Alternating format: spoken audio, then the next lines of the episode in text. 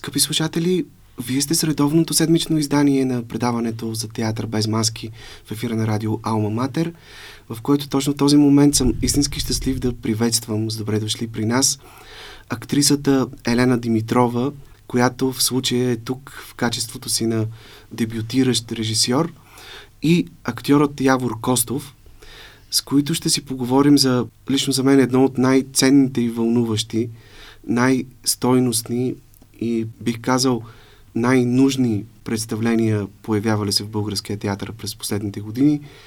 Става дума за спектакъла Сеч, една възбуда, драматизация по романа на скандално известния и доста провокативен писател Томас Бернхард, който обаче при всички случаи е сред водещите, сред големите имена на австрийската, а и изобщо на немскоязичната културна мисъл на 20 век. Спектакълът можете да гледате на сцена Черна котия в Центъра за съвременни изкуството по Централа. И така казвам, добре дошли при нас сега на Елена Явро. Здравейте и благодаря ви искрено, че приехте поканата ни. Здравейте. Привет, много се радваме, че сме тук. Това е първа сценична версия на Сеч, която се появява на българска сцена. Да не говорим, че ние все още имаме доста плахи театрални традиции, свързани въобще с творчеството на Бернхард. Елена, тъй като знам, че идеята за това представление е твоя, разкажи как се оформи решението ти да се насочиш към този роман и каква беше личната ти мотивация да разкажеш историята в него, превеждайки я на театрален език? Ами, по-скоро този роман ме намери. Аз много го бях запомнила като заглавие в книжарниците. Просто беше нещо, което все ми изкачаше. И първо така като заглавие, просто знаех, че съществува тази книга. Нали, Томас Бернхард бях чела преди това разкази. И разбира се, знаех за Томас Бернхард. И тази книга ме намери в един период, в който всъщност почина. Малко по-далече от микрофона да. само. Да, моя близка приятелка, актриса, сама реши да, да прекъсне живота си. И аз много време мислих какво се е случвало с нея, как не сме разбрали всички останали. Тоест, дори да имало някакви индикации, ние сме ги отминали, както често се случва в такива случаи.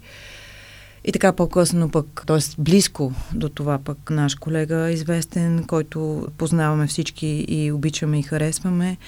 И аз просто исках да направя, мислих си, че искам да направя представление по тази тема за хората в тази професия, които в един момент не издържат. Нещо ми се въртеше тази тема. И просто един ден реших да си купя сеч. Една възбуда.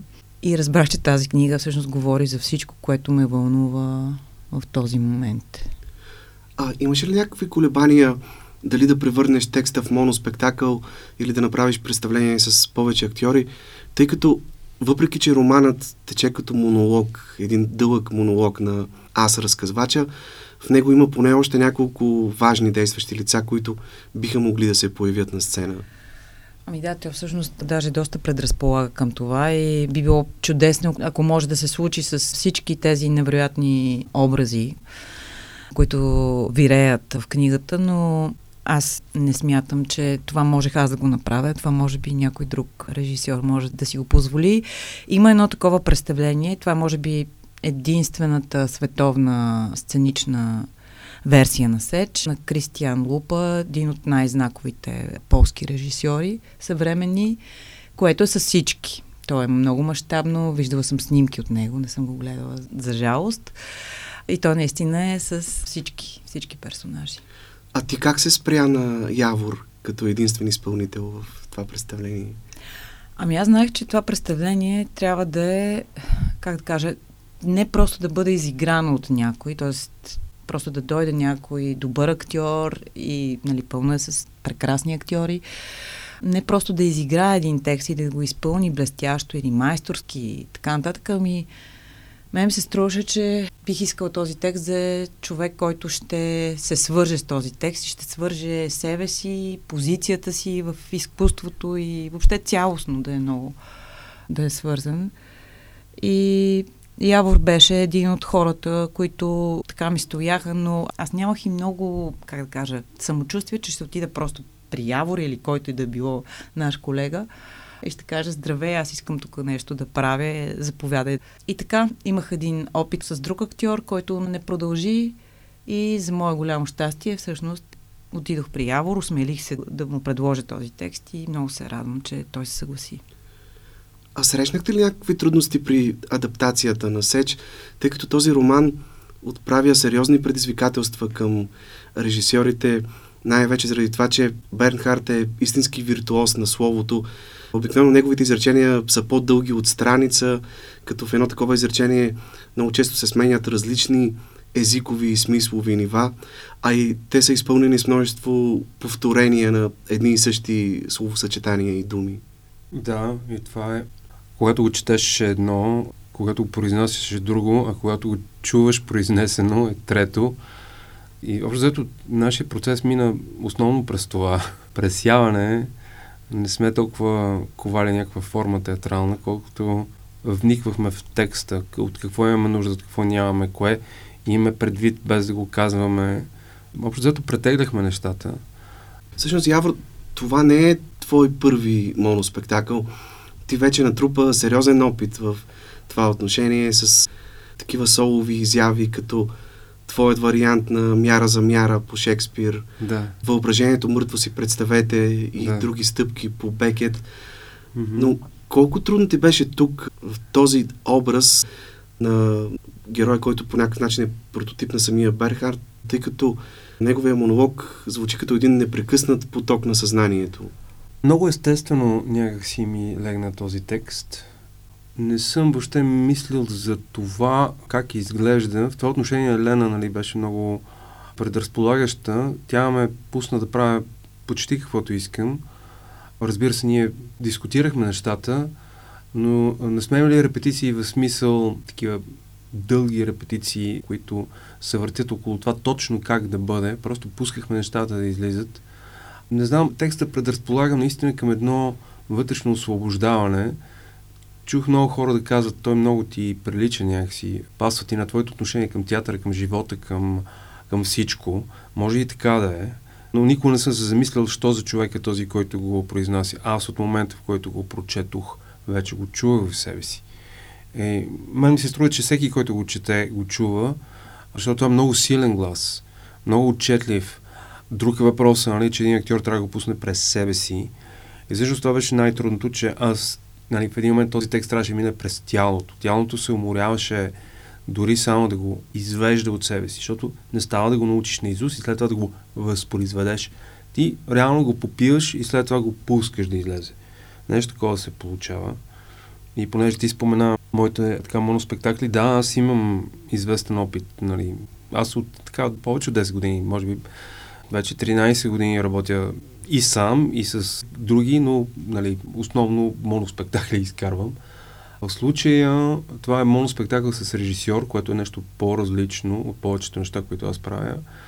Въпреки, че Елена не се приема много като режисьор в случая. Ами тя според мен, как да кажа, сега, ако кажа, че скромничи малко, може и така да е. Аз мисля, че тя е режисьор, доколкото наистина видя какво е да застанеш нещо и да поемеш отговорност за него. А понеже аз съм поставял, нали, не само съм играл и знам за какво става въпрос, даже си позволявах от време на време да и менторствам, така да кажем. Ти сега, нали, нали, актьора менторства на другия актьор, който в момента, това е много смешно, но, но тя има изключителен усет към актьора, понеже нали, тя самата е актриса. Тоест много внимателно следи моите реакции и вижда нещата в потенциал и изчаква те да се родят, което не всички хора го умеят. Елена, тъй като ти загадна така в началото на разговора тази тема, ти самата как си обясняваш тази склонност на актьорите, изобщо на артистичните личности, на творците, доброволно да отнемат живота си? Дали с това, че тяхната свръхчувствителност и ранимост с пъти надвишава тази на останалите хора или с неприспособимостта им към реалния свят, в който живеем. Питам те, тъй като в самото представление има такива изречения, че артистите сякаш са предразположени да се самоубиват, да се обесват. А знаем, че самият Бернхард в тинейджерските си години е имал два неуспешни опита за самоубийство. Да, той всъщност казва, че всяка написана книга е едно избегнато самоубийство. Ами, да, това е много важен въпрос. Това аз не мога да кажа със сигурност защо. Да, и заради тези неща, заради голямата чувствителност и заради този живот, който свикваш да живееш, който също е тема на романа, че човек, който живее в приказките, няма как да оцелее в този свят и, и не оцелява. И за мен е много важна тази тъмна страна, това за което не разбираме, т.е. виждаме ролите, виждаме успехите, виждаме наградите, но аз страшно много се вълнувам от неуспехите, от провалите, от несбъдването на страшно много талантливи хора, на страшно много отдадени хора, на страшно много хора, които, как кажа, са се срещнали с голямата невъзможност да блеснат, да бъдат нещо. И знам, че за много от тях това е било една възможна реалност, това да си посегнат на живота. Всъщност, спектакълът е изключително ценен именно с това, че ни позволява да надникнем и да видим какво има зад лъскавата фасада, зад измамния блясък, зад красивите лица, зад привидното, какво се случва в това, което наричаме света на изкуството. Какви паралели можем да направим, според вас, между това виенско общество, което е прицел на иронията и нападките на Бернхард и днешната културна ситуация у нас – вие лично натъквали ли сте се често на прояви на бездуховност, на случаи на прекалена самовлюбеност, нарцисизъм и самодостатъчност сред хората от артистичните кръгове?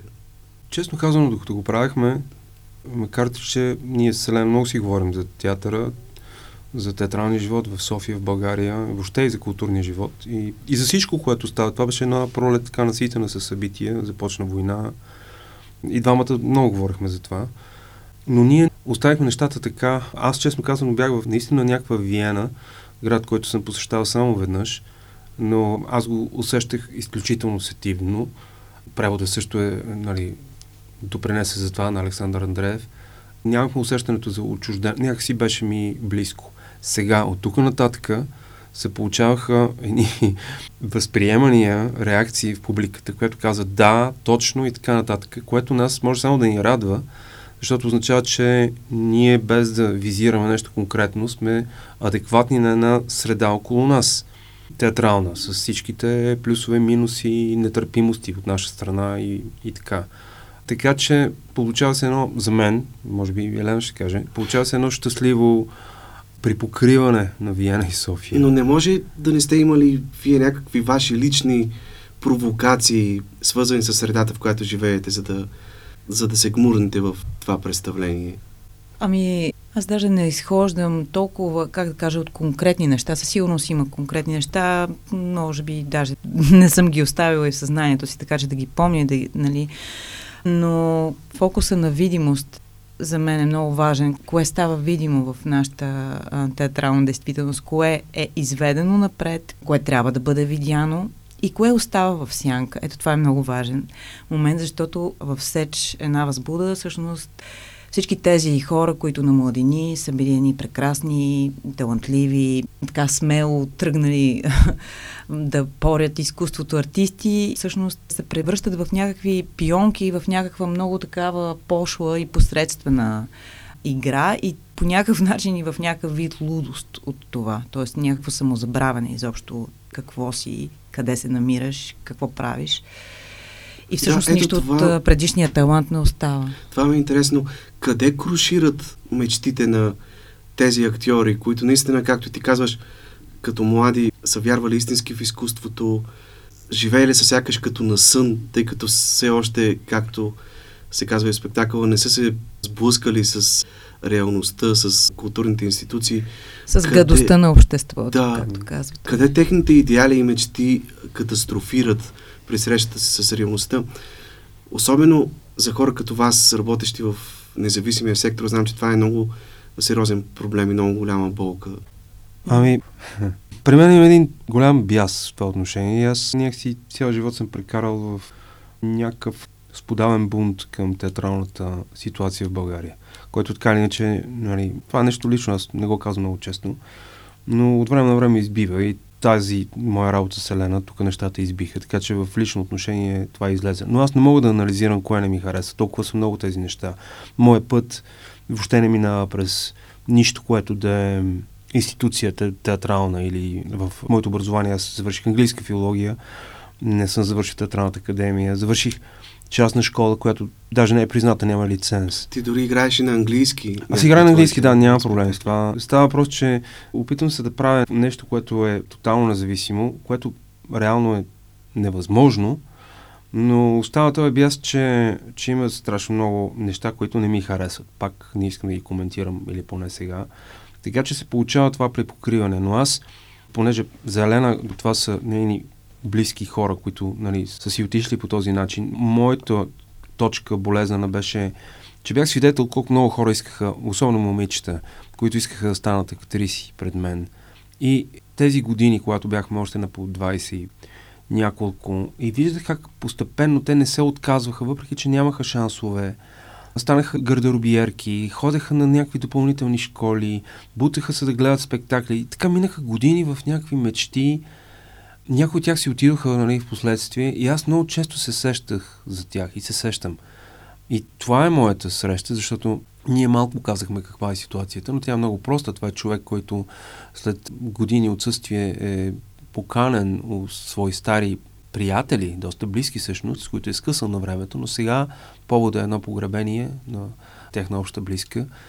И той, бидейки на това погребение с страхотна вътрешна съпротива, не може да разбере защо още е отишъл и обсъжда хората, които вижда. От да, нас той не се е виждал повече от 20 години да. с тези хора. С домакините, с някои с 30, да. Гостува. Тоест там времето е много страшно, защото той говори за 10, за 20, за 30, някакво натрупване. И явно е такава някаква критична точка, от която той осмисля целия си живот, докато само стои и ги гледа от едно кресло.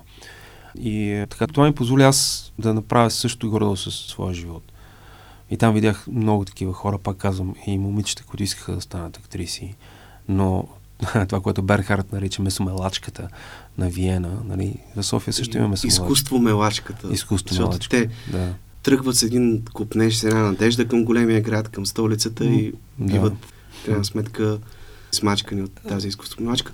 И това крушение на мечтите се оказва много пагубно, защото в резултат на него ти стигаш или до това отчаяние, онази безисходица, която кара тези хора да сложат край на живота си, или го има другия вариант, който също е описан в романа, онова, срещу което си се борил, да. срещу което си се бунтувал на младини, ти в един момент го приемаш да. и ставаш част от него да. и потъваш в рутината на държавните награди, ордени, суфри, така да го кажем. Тоест, когато вече знаеш, че имаш запазено място на всички обществени приеми, където присъстват хората, от които зависи културната политика, хората, които управляват културата и нейното финансиране. Тоест, ти се превръщаш в отрицание на самия себе си, на това, което си бил на младини. Абсолютно.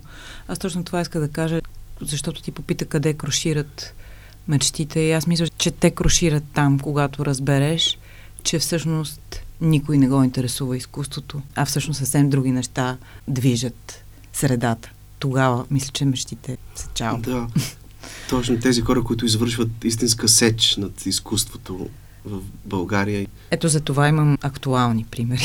Да, има доста. Всъщност, когато става въпрос за Бернхард, понякога се мисля, че този човек е прекалено голям мизантроп. Всички сме срещали такива хора подвластни на това състояние, което писателят Боян Папазов нарича старческа мизантропия, когато от един момент нататък всичко около теб започва да ти се струва някак mm-hmm. безсмислено, противно, лишено от всякаква красота, надежда и смисъл. Но пък в други моменти си мисля, че един такъв човек не е много необходим тъй като той има свободата и смелостта да казва истините за нещата, които мисли.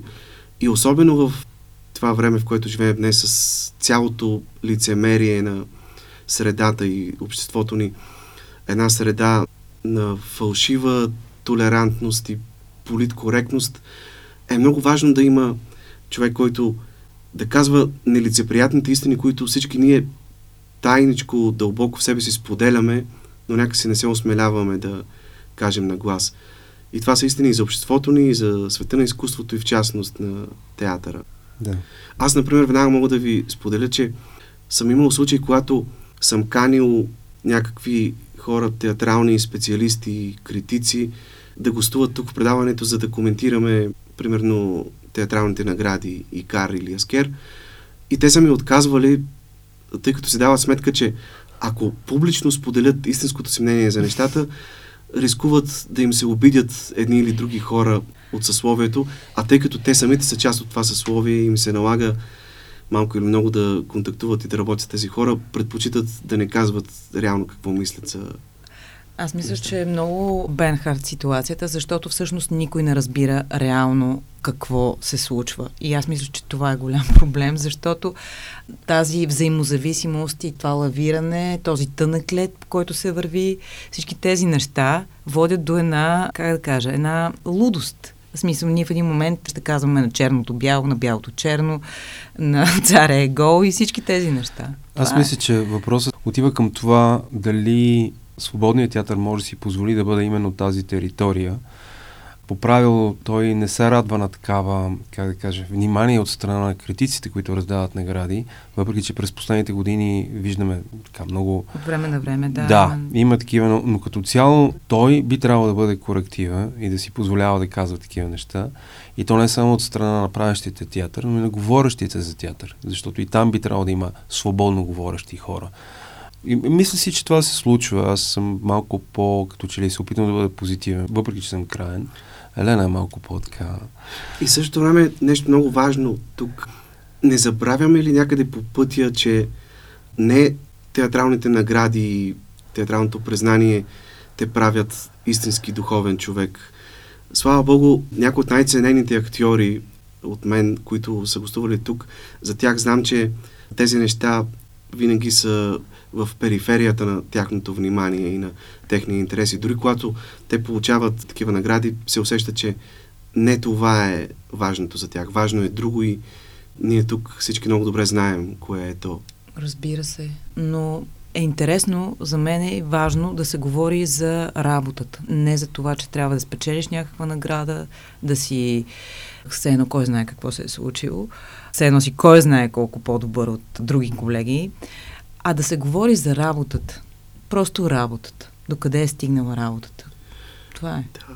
И разбира се, тук трябва да кажем, че при Бернхард специално той гледа на всичко това през призмата на едно преекспониране на негативните черти в социалния и културния контекст. Тоест, той е като едно криво огледало, което увеличава до гротескови размери уродливите явления в живота. И това се усеща много ясно и във вашия спектакъл. Но понеже казахте, че трябва да се говори за работа, един от героите в спектакъла е драматичен актьор, дългогодишен член на трупата на Бург театъра, който за Виена е, може би, нещо като Народния театър за България. Разбира се, мащабите там са много по-различни. Но тъй като вие и двамата сте актьори, припознавате ли се по някакъв начин в някой от възгледите, които този актьор споделя за професията, за ролите си, за отношението на публиката към театъра. Тоест, имахте ли нещо като дежа вю, т.е. че вие също сте си ги мислили тези неща много пъти, които Явор изговаря от сцената? Този актьор е интересен с това, че той започва като е цитиран от разказвача на Берхард. Ние не научаваме името на разказвача, затова така ще го наричаме. В началото е описан като него и поведението му е описано като един страшно досаден, неприятен, самовлюбен човек. Това е интересното, че в хода на тази вечеря става един обрат. Да, който... Тази вечеря всъщност е организирана в негова чест. Именно, да, да. И той съответно се чувства длъжен да говори за своите, непрекъснато за някакви свои възгледи, за театъра и така нататък. И така голяма част от темите отиват на някъде, кой знае къде. Ние сме ги докарали до гротеска, до някъде, малко ги усилихме с Елена, но става въпрос, че в един момент този човек губи контрол върху себе си по някакъв много особен начин и започва да бълва думи, които никой не е очаквал. Може би той самият не е очаквал. но които за Берхард стават нещо като някакво прозрение, някаква, едва ли не, той го нарича филос... това е човек, който изведнъж от нищо стана философ. Нали? И той започна да говори неща, които а, и аз го усетих това нещо. Усетих, че един абсолютно, един актьор, който е почти карикатурен образ на застаряващ, самовлюбен, самотен в крайна сметка човек, звезда, е способен да каже такова нещо. И това за мен е очарователно. След едно съсипващо въведение да избухнеш като една супернова. Всъщност, на вас самите случвало ли ви се да чувствате върху себе си някакво напрежение, някаква отговорност, когато, например, ви канят било то на някаква вечеря или прием или на публична среща и хората, знаейки, че сте актьори, очакват от вас непременно да водите един удохотворен разговор, да бъдете душата на компанията, да издигате естетическото ниво на цялата тази компания, а вие точно в този момент изобщо не сте настроени на такава вълна. Или в други случаи, понеже сте актьори, хората да очакват от вас да развличате всички останали, като разказвате някакви театрални анекдоти или случки от задколисието на театралния живот. Били ли сте натоварвани с подобни очаквания? Ами, нямам аз лично такива точно. Така и тук таме се е случва. Айде, нали си актриса да, да кажи нещо, направи някаква нещо. смешка, някакъв вид, кажи. Иначе, интересното е, примерно, има много случки с фризьорки, които ходят много на театър и казват, аз много ходя на театър и винаги ме питат, ма ти в кой театър си, нали, къде е. И аз като почнам да обяснявам, и аз всъщност нали, не съм на щат, по друг начин се занимавам и някак виждаш, че едно доверие така намалява. и си говориме така, говориме си пък с ето такива срещи, си говорим кой какво гледа. И много така, анализи си правя тези срещи. Аз самия не съм присъствал на подобни артистични вечери, но мога да дам пример с тези коктейли, които се организират обикновено след премиера в повечето театри. Там се чувствам много неловко и затова рядко присъствам на тях. Или, примерно, церемониите по връчване на наградите и Карели Аскер. Там отивам винаги по работа като журналист, но усещам, че не ми е там мястото. Прекалено много суета, прекалено много показност. Има там и се чувствам неловко, тъй като си давам сметка, че ти дори да искаш, там не можеш да проведеш един нормален, искрен, смислен разговор с хората, които срещаш, тъй като липсва атмосферата за това. Само си разменяте любезности и всичко е някакси преклено превзето, снобско и парадно фалшиво. Аз имам един спомен. Баща ми беше театрален критик и покрай него ходих доста на театър, въпреки аз относително късно реших да се занимавам с театър. Но така покрай него ходих. И той веднъж ми даде една карта, вика, иди с тази карта, кажи, аз съм от списание театър. Влез там и гледай без пари една премиерна постановка в Тенес Уилямс, няма да кажа кой е театър. И аз взех, че отидох и на... Значи, бил съм примерно на 18. 18-19. Отидох и на пресконференцията. Защо отидох, не знам. И видях такова безумно самодоволство, а, тук, тя не си уверен с това. О, а. Нищо не казаха, само казаха, само така не се казаха, си само това повтаряха. Нали? Нищо съществено не казаха. Нито за решение, нито за какво, нито за трудности, само о, а, о.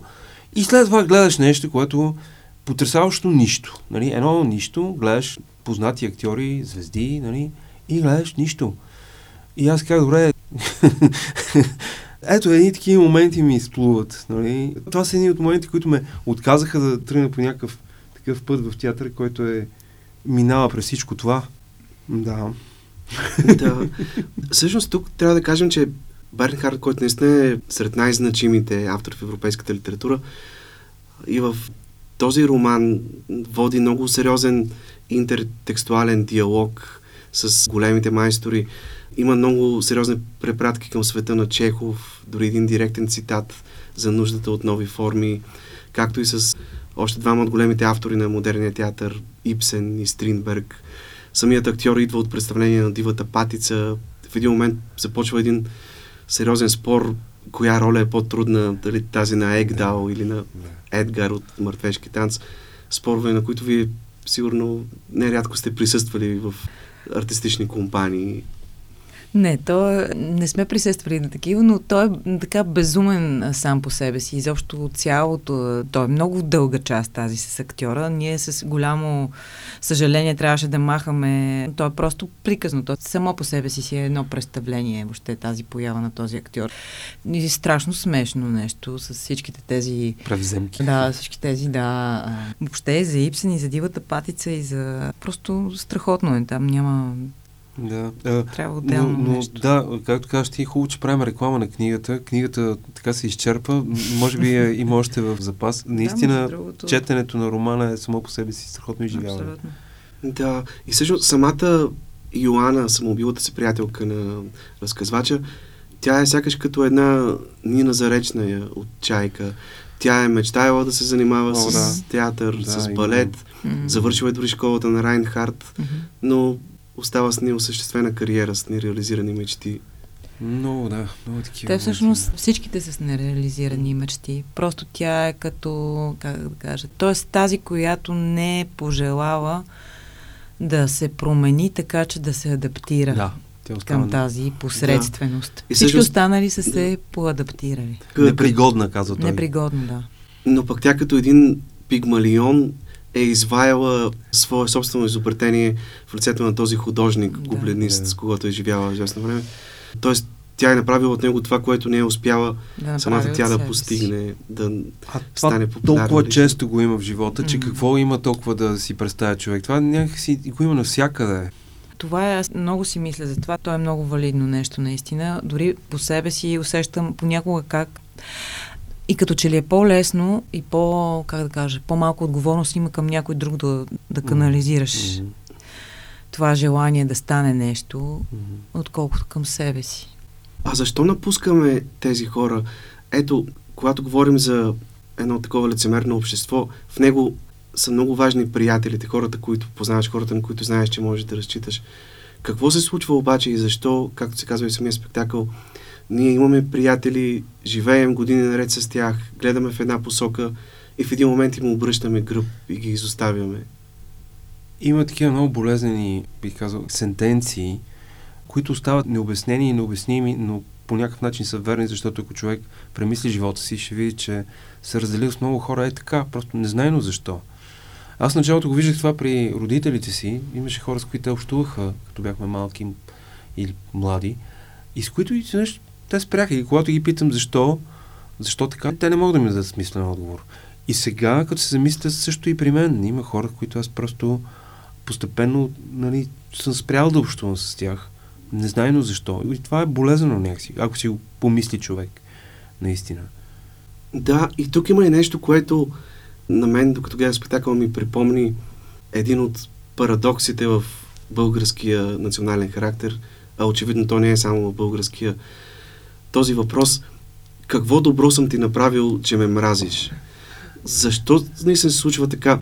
Направил си услуга на някого и очакваш, че той ти дължи благодарност, а той те намразва. Или както се казва в спектакъла, ти си бил нищо, някой е направил от теб нещо и ти го намразваш. Ти си нямал нищо, той ти е дал всичко и ти го намразваш. Как може да си обясним този феномен? Ами, аз мисля, че Бернхард има някаква обсесия с това, да. доколко външния свят, другите хора моделират идентичността му, въобще се наместват в пространството му и, и въобще този страх от каквото и да било влияние на другия върху тебе, промяната, която претърпяваш. Да, ние наистина влизаме в някаква такава негова мизантропия. Наистина, аз нямам точно, не би го прехвърлил директно към всичко към своя жизнен опит, но, но не се чувствам така застрахован да изпитам такова нещо. Той е наистина човек, който изключително много силно чувства, силно люби и мрази. Нали? И аз казвам, да, може би и при мен има нещо такова. Хм.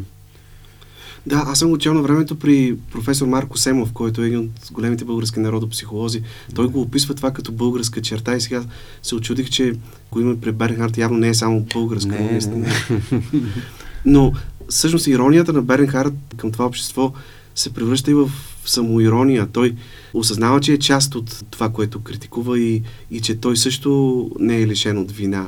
за всичко това, за което говори. То всъщност, ако, ако не се стигаше до там, може би нямаше да е толкова силен този текст, защото той наистина като една центрофуга просто минава през абсолютно всички цели, атакува абсолютно всички цели, докато не остане една единствена и тя е самия, самия теб.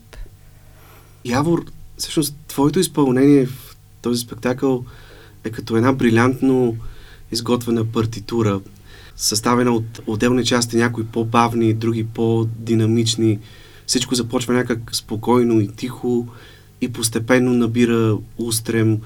На моменти се завихря в истинско крещендо, когато героят ти изпада в истерия, дори в невроза, друга да стигаш до шепот или до моменти, в които единствено чрез физическата експресия на тялото и на жестовете си разказваш тази история. Някак всичко много напомня за болерото на Равел, любимото произведение на Йоанна, самобилата се приятелка на твоя да. герой. Ами това е така заслуга на Елена, защото тя ме водеше през това и продължава нали, да ми казва, да ми дава обратна връзка, защото, кой беше казал, като се заиграя, не знам какво правя. Нали, малко. Този театър на места е м, така ексцесен.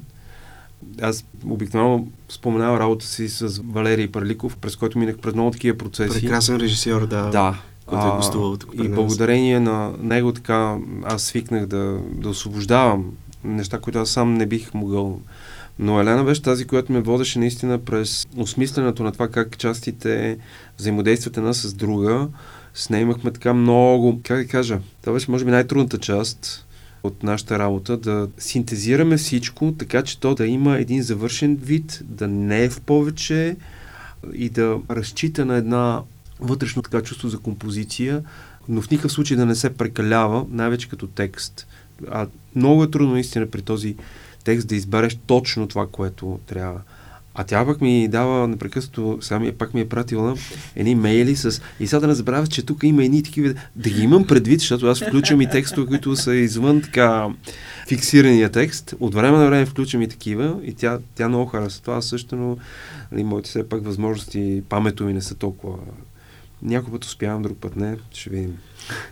А колко чаши шампанско изпиваш по време на... Ето, това, с това особено много се гордея, не знам защо, кавички е гордея, защото това никога не съм си го позволявал аз. Нали, всички актьори знаят какво означава да изпиеш дори една чаша бира преди представление. При мен е това води до... Правил съм го, нали? Но това веднага се отразява на фокуса. Фокуса намалява. Това е, това е истината. Това е като с шофирането горе-долу. И тук обаче, нали, аз си казах, няма да пия вода или заместители, ще пия шампанско. Истинско шампанско. Абсолютно истинско шампанско. Не, че се гордея много с това. Ако това ми пречеше, аз ще да кажа, нали, няма, нали. Но то не ми пречи. Ефекта се получава от шампанското изпитото е след представлението. Иначе изпивам около две трети от бутилка. На сцената ти ползваш и диктофон, на който героят ти записва някои от най-съкровените си мисли. Интересното е, че по време на тези записи понякога се получава една микрофония, която обаче сякаш е съзнателно търсена, тъй като се вписва много точно в цялата деформация, на която е подвластен спектакъла и заради репликата на картината на Франсис Бейкън с различните вариации на Папа Инокенти и Десети mm-hmm. и заради това криво огледало, за което говорихме, че представлява и самия текст. И ми тя на Лена много и хареса. То се получи в началото, разбира се, като дефект, но на нея и хареса, каза, оставяме го, как, разбира се. Даже в началото беше доста по-екстремно, като изкривяване. Да, даже имаше, понеже репетирахме в една по-малка зала и там имаше моменти, дето направо си беше музик. Това с микрофонията, да. което обаче тук не може да се случи. Но надявам се повече хора да разбират, че това да, не е... Защото, защото въпроси, има, да. има хора, които си мислят, че това е грешка, за съжаление. Да, не са технически гафове, всичко е... Да, мисля, че, че, техни... че сме неподготвени. А и тази музикалност на представлението е много важна, тъй като самият Бернхард е с музикално образование. Той е завършил mm. Моцартеума в Залцбург, което е едно от най- престижните училища за музика, за изпълнителско майсторство и самата партитура Явор пуска музика и от самия диктофон, той самия си припява на моменти. Музикалната картина е много интересна и с да. класика, и с съвременни произведения. Да.